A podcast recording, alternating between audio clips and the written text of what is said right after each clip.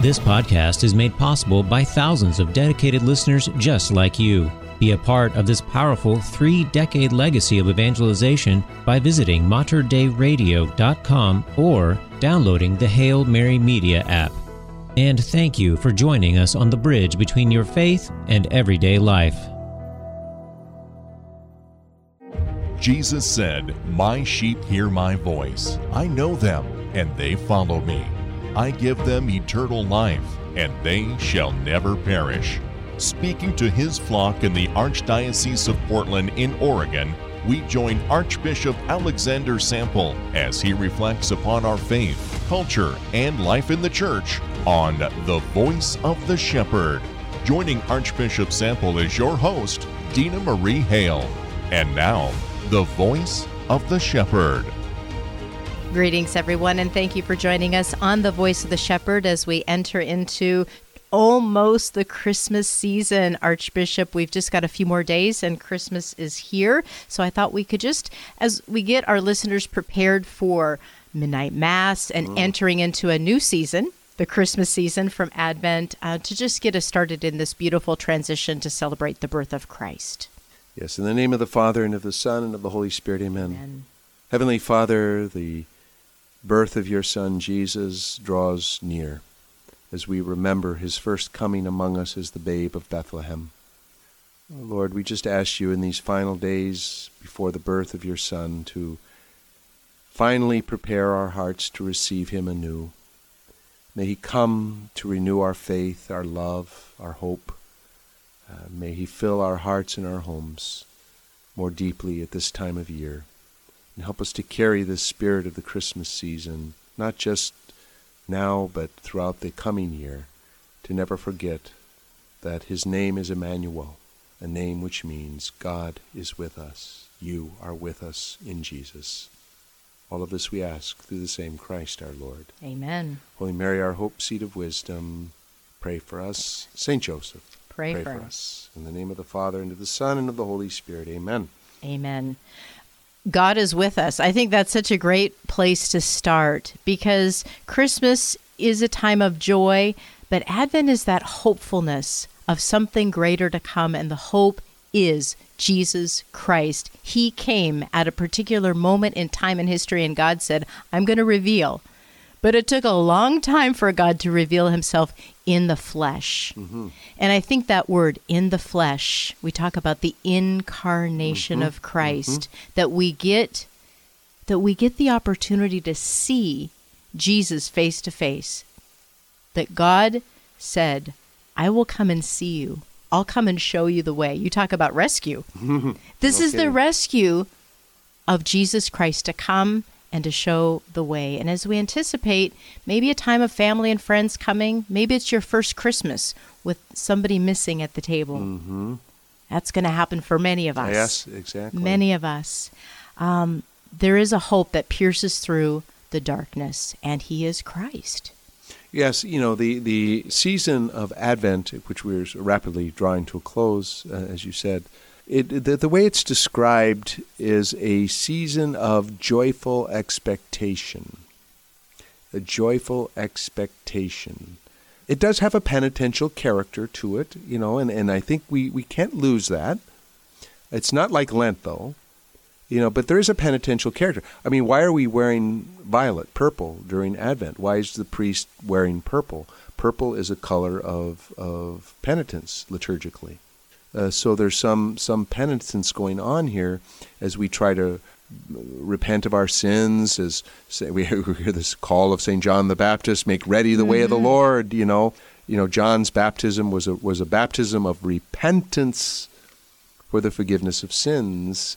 You know, so so John the Baptist figures very prominently in the Advent season, calling us to conversion, calling us to repentance to prepare the way of the Lord, to make straight the paths of our God, to level the mountains and fill in the valleys, to make straight a highway for our God to come.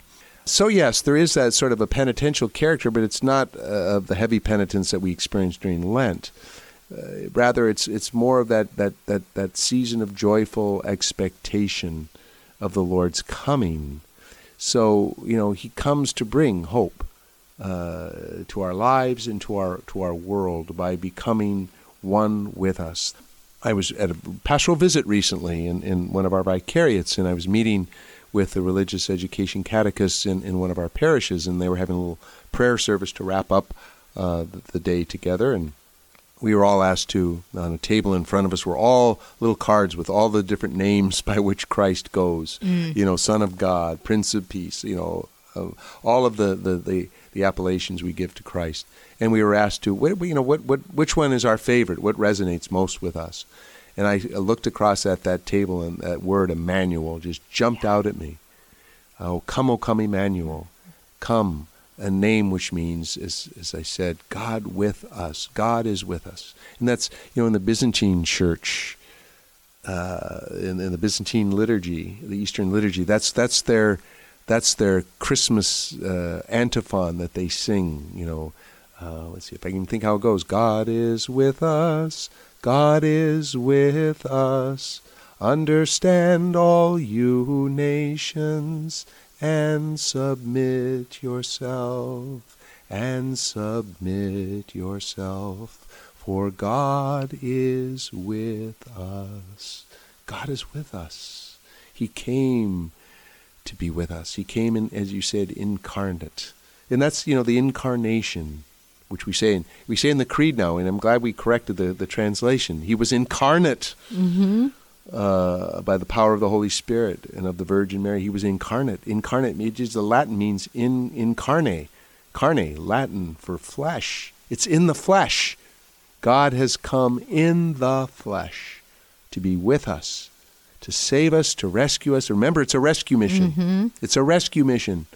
Jesus hasn't come you know, just to be a sentimental moment for us as we remember the babe in the manger at Bethlehem. That babe laying in the manger is going to one day hang on the cross for us mm-hmm. because he's come to our rescue, to rescue us from death, to rescue us from our sin, to rescue us from the enemy, the ancient enemy, the foe, the ancient foe, uh, Satan, uh, and, and, to, and to open for us the way to eternal life. This should bring joy this should bring, bring great hope to our lives because um, life can get pretty pretty dreary sometimes and can become a heavy burden for many many people. You mentioned, you know, people who are going to be experiencing this Christmas the first time without a, a dear loved one. I can certainly remember that first Christmas after my father died. I can remember even more recently the first Christmas after my mom died. You know, she died uh, just after Christmas, actually, just a few days after Christmas, uh, uh, within a week. And so, you know, and for many of us have lost loved ones, and I know it's it's that weird thing that we priests talk about all the time. A lot of elderly, especially, seem to die around the Christmas holiday or the New Year, um, so they can become a very uh, painful time, you know, for people at, at this time of year. Uh, but in the midst of that sadness comes the joy and the hope of resurrection and that eternal light, you know, we pray shines upon our loved ones and that they are with us. Uh, they are with us in the mystical body of Christ, in, yeah. in the uh, great communion of the saints. Yeah. And when you talk about the rescue mission, God didn't just come on his own. The Blessed Virgin Mary was chosen, the Immaculate mm-hmm. Conception, which we celebrate on the 8th of December, that he chose a perfect mother. St. Joseph helped to protect and to guide. And and even the innkeepers in some way, even though they turned away the the young couple, they were part of the story because Jesus wasn't to be born mm in a nice, comfortable inn.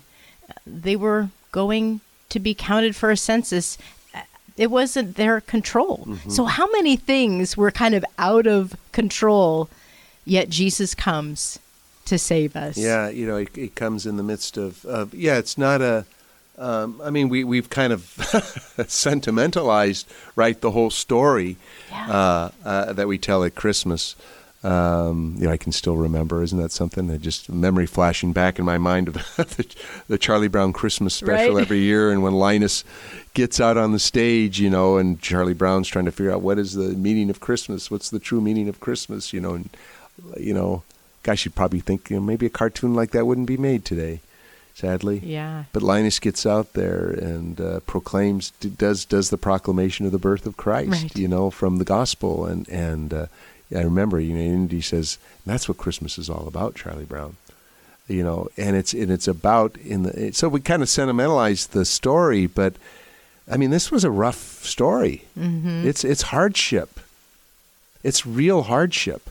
You know, you think about it. Mary is with child about to give birth, and uh, you know people are probably still wondering what happened there Mm-hmm. because Joseph and Mary had not come together.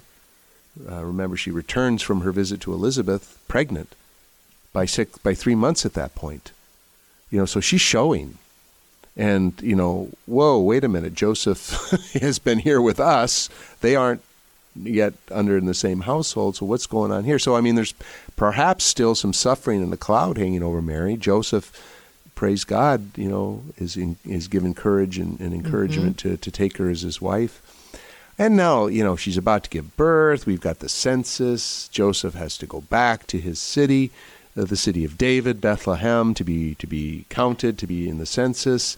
So he's got to make this terrible journey with a wife who's about to give birth. Then they get there. I mean, you could just imagine the scene of chaos in Bethlehem, crowded, Right. the streets noisy, um, maybe you know people kind of whooping it up a little bit, and you know Joseph can't find even a place to lodge in, in you know for his dear wife, the Blessed Mother, who's about to give birth. So they end up in this in this stable, right, in the in the where the where the cattle are, and he's he's given birth in the most humble of circumstances, you know. So this is not an idyllic setting Mm-hmm. As much as we, you know, sort of have our manger scenes in our house and we, we have warm sentimental feelings toward it, it's this is tough stuff. And I think it's a, it's really a, a a powerful symbol, it's a powerful icon and reminder of how Christ, the Son of God, comes into the world. God enters into the world to rescue us, but he comes in the midst of poverty, in the midst of chaos, in the midst of great hardship. He still comes that way to us. He still comes to us in our hardship, in our suffering, in our darkness, uh, in our struggles, in our poverty, of, at least a poverty of spirit. It's precisely there that God comes. Mm-hmm. You know, and I think that's that's such an important message at Christmas. He comes to meet us where we are. He comes, especially though, into into that that that anywhere where there is suffering, anywhere there is pain, whether it be physical, emotional, um, spiritual pain, suffering. It's precisely there that the Son of God is incarnate, that He takes flesh, that He comes to us to bring us hope, to bring us light uh, in, in the darkness. And I, I would hope that at Christmas time, you know, all of us who in various ways experience still darkness in our lives, and I, you know, I do. You know, okay, I'm the Archbishop, fine, but I still have areas of darkness and suffering in my own life and areas of healing that, that I'm working through. Um, and I know that Jesus comes to me and meets me there, right there. He doesn't wait for me to get my act together.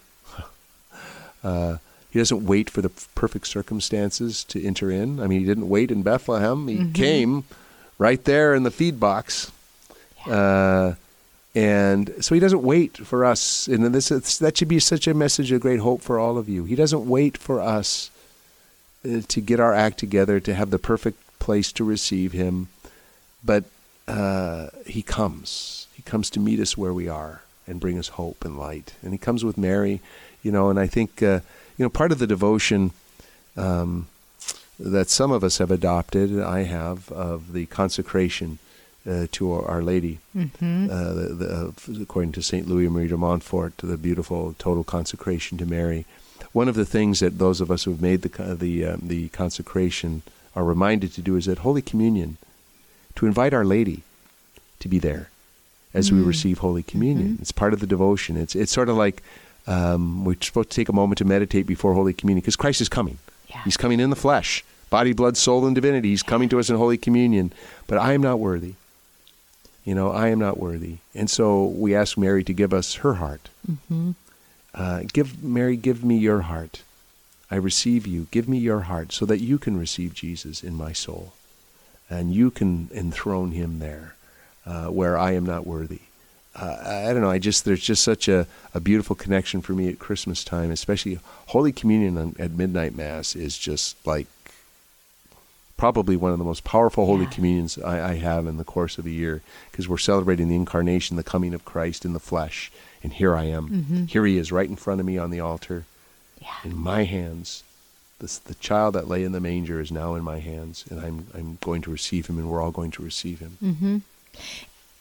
And what I have noticed, we've served, my husband and I, boy, every midnight mass. We want to be there. We want to be there at every Christmas mass.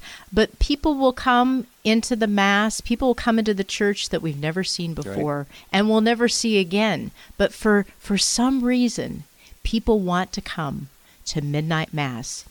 But there's something about maybe take us into a little bit of that liturgy just to think I'm going to experience receiving the Lord, to hear the prayers of the church, and to to to experience the Lord incarnate at midnight in the piercing cold yeah. when He came, when He came to bring us that rescue mission. You yeah, know, in, in, the stillness of the night. Yeah, you know, in the stillness of the night. There's just something. Yeah, I don't know. It, it's there's something very powerful about you know the mass at night or the mass at midnight. You know uh, that's always, of course, one of the big jokes among priests. What time you know, is? What really time is midnight be? mass? You get calls at the rectory all week before Christmas.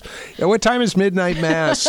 well, because a lot of parishes do it at eleven or ten. Yeah. Uh, you know, it's technically I think it's called mass at night, uh, but you know it's mass at midnight. Uh, we do it, of course, at the cathedral. Many parishes, thankfully, do it at right at midnight. But you know, for, just for example, at our cathedral, when I invite all of you who want to come, please join us because we have an hour uh, what we call uh, lessons and carols before midnight mass. So our beautiful choir, who works so hard, so hard to prepare for this night, um, and they inc- they're incredible. I'll put them up against any any mm-hmm. church choir in the country, quite honestly. And we have this beautiful. Uh, you know, some of it is, is, is choir singing, some of it is congregational singing with, with little readings and reflections to build up to the midnight mass celebration. But I'll tell you something when that opening hymn begins, the processional hymn begins after the introit, the entrance antiphon, and we've usually got brass there, mm-hmm. and it cranks up, and I'm processing down that aisle on Christmas midnight. Uh, gosh, there's just such a feeling of joy in my heart, and you can feel it in the hearts of everyone in that church that, that God is visiting us mm-hmm. And it comes again in that stillness of the night, in the, in the night hours, in the darkness of the night. The light comes. The light comes to pierce the darkness. And that's the whole that's the whole theme of, of the midnight mass and I, if i'm remembering correctly and i hope i'm not wrong in this you know the, the, the opening reading first reading at midnight mass is that great you know passage from uh, you know isaiah, isaiah. Uh, on the people uh, who dwelt in darkness a light has come you know, a light has come. Uh, so the theme of light coming to pierce the darkness is really kind of the theme of the midnight mass. That's why mass at night is so powerful. Mm-hmm. Uh, and even before, you know, think about this. Even before um, we had the Saturday night vigil mass, you know, that was kind of a new innovation after the Vatican Council, Second Vatican Council. We didn't have Saturday evening anticipated mass for Sunday. That was a new inter- introduction. But we always had midnight mass. We always had mass at night for Christmas, even in the old liturgy, because there's something about after when when because you know at twelve oh one a.m. it's Christmas Day. Yeah. Uh, and and uh, but we're we're still in the night and remembering the birth of Christ at night uh, and remembering the shepherds keeping watch over their mm-hmm. flock and the angel appearing to them and proclaiming the birth of Christ and them rushing to the manger. You know, we rush to the manger. We bless the manger. You know, that's part of the that's the ceremony is to bless the manger, incense the manger, because now we've placed the Christ child in the in the manger. And uh, yeah, there's just such there's just something very joy filled. And you're right, you know, and, and I can say that, you know, as I've been celebrating midnight mass at the cathedral here in, in Portland now for what this will be this will be 10? Will this be my 10th? I don't know. I think it will be. And uh, yeah, you do see a lot of Mhm. faces you don't normally see. And there's something that draws people out. And I'll tell you something at the cathedral, speaking, we spoke in our last program about our young people. Mm-hmm. It's amazing to me how many young adults you'll see at midnight mass. And so I, you know, I always look at those opportunities to, to try to preach a message that's going to connect with the people. I don't, quite honestly, I don't really preach to the regulars at midnight mass or quite honestly at the Christmas mass or Easter mass. Mm-hmm. I preach to the people that are just there occasionally. Yeah. And I try to direct a message to them to help them understand the, the beauty of this night. In fact, as I was just saying earlier and reflecting with you, I, I obviously I haven't written my uh, homily yet for Midnight Mass. But I, I just as I was reflecting on what I was just saying at the beginning of this broadcast, I think I think I've got some ideas about what that Mhm. message should be. Mm-hmm. And this will be the first time we sing the Gloria. Yes. And I love, I just feel like, can I be with those shepherds? What if I saw a host of angels? I don't even know what that would, angels of the realm of glory. What would that be like? but some of the lowliest people of the time were able to see and experience a message that Christ was born. And they res- they responded. You talk, you've talked about Yep. the response. They didn't just ignore this, but they said, "We've got to go see." Yes. And they went to go see Mary and Joseph and the Christ child. How amazing is that that they responded in their poverty of you know spirit? that's that's that's it and and yeah who, who, yeah what would we do when, if we saw a choir of angels you know and, and that's one of the things when i was saying earlier about how how advent is still a penitential season Yeah. that's how we know it's a penitential season is because we we drop the gloria Mm-hmm. all through through uh, advent um, and you know we, we, we pull it out for you know the immaculate Mother. conception or whatever Okay. but I mean, on Sundays, normally when we would normally hear the Gloria during Mm-hmm. Advent, we don't hear the Gloria because it's it's it's it's a hymn of, of joy and praise, and we just we temper that. We we sort of Mm-hmm. fast from the Gloria, if you will, during Advent. But now, when we hear it at midnight mass, at the first mass of Christmas, it's it comes to us with a greater Mm-hmm. meaning and joy because that was the song of the angels. And you're right. Pay attention to whom the angels come. They come to the shepherds. These lowly shepherds out in, you know, they got to work tonight. They got to keep watch over the flock by night, as the scripture says, right? Uh, maybe they're dozing. Uh, and, uh, it's to them that God sends the message, not to Herod, Mm-hmm. not to the wealthy and the elite, and not to the, he didn't send them to the, to the synagogue, Mm-hmm. to the rabbis. Right. He sent them to shepherds. Ah, wow, you know, and we know what the sh- theme of shepherd is going to mean later in the life of Christ is the good shepherd. So I think again, it's another reminder to us of uh, who God comes to save, who He comes to rescue. It's the lowly, it's it's the afflicted, it's the poor, uh, in spirit at least, or even in materially. Uh, so there's again, it's it's it's just another message of great consolation to us that, that God comes to meet us in, in, in our in our simplicity, in our humility, in our poverty. Mm-hmm. And so the question is, how do I respond? How will I? How will I respond to this Christmas versus last Christmas? What will be different in my life and my relationship with Christ as we move into a new year? We talk about resolutions, but we talk about how will this be a different Christmas? Well, yes, you know, I, I think that's always the um, the challenge is is to make these uh, celebrations um, not a one time Mm-hmm. Mountaintop experience, so to speak. You know, kind of a, a little spiritual high. You know, um, any of us, including me, uh, coming away from midnight mass or mass of Christmas or Easter Sunday, for for that matter, you can't help but come away just with a heart filled, just filled with love, with peace, with joy. Uh, just you know I just say it, just good feelings. You know, um, you can't help that. Uh, but what happens to that? You know, that's the real challenge. What happens to that? Is this just meant to be a once a year sentimental, emotional, beautiful experience that I have, or or does it change me each year? Does it does it transform me each year more deeply in my relationship with Jesus, so that it has an impact? So that you know, we always talk about living the Christmas spirit throughout the year.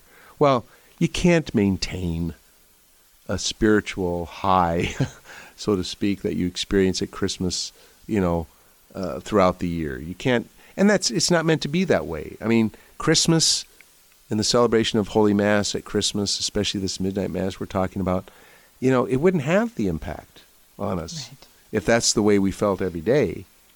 But it's meant to have an impact on us, but not just for this moment, but to impact us in a way that's going to change our life and transform us so that we look at, as we keep saying, we, we look at everything different now.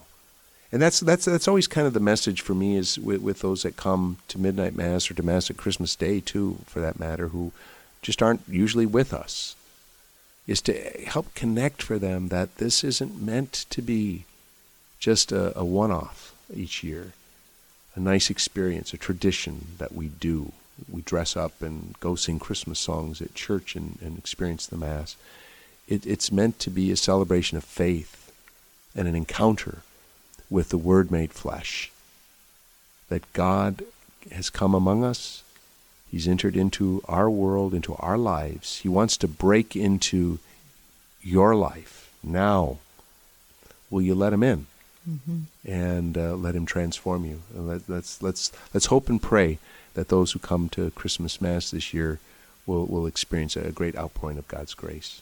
Amen. That's a beautiful blessing to close on with that. Archbishop, would you please yes. offer your blessing? Yes, and may the blessing of Almighty God, through the intercession of the Blessed Virgin Mary, the Father, the Son, and the Holy Spirit come upon all of you and remain with you forever. Amen. Amen. And thank you all for joining us on The Voice of the Shepherd. For Archbishop Alexander Sample, I'm Dina Marie Hale. And until our next encounter, have a blessed week and a Merry Christmas. You've been listening to The Voice of the Shepherd with Archbishop Alexander Sample, a production of the Archdiocese of Portland in Oregon. To subscribe to this podcast and access to all of our past shows, visit materdeiradio.com. Please email your comments and questions for the show to info at archdpdx.org. Learn more about the Archdiocese of Portland in Oregon online at archdpdx.org. Peace be with you. If you enjoyed this podcast, please consider sharing it with a friend. You can support this vital mission of evangelization through materdeiradio.com or the Hail Mary Media app and thank you for helping us lead souls to Jesus through the Blessed Virgin Mary.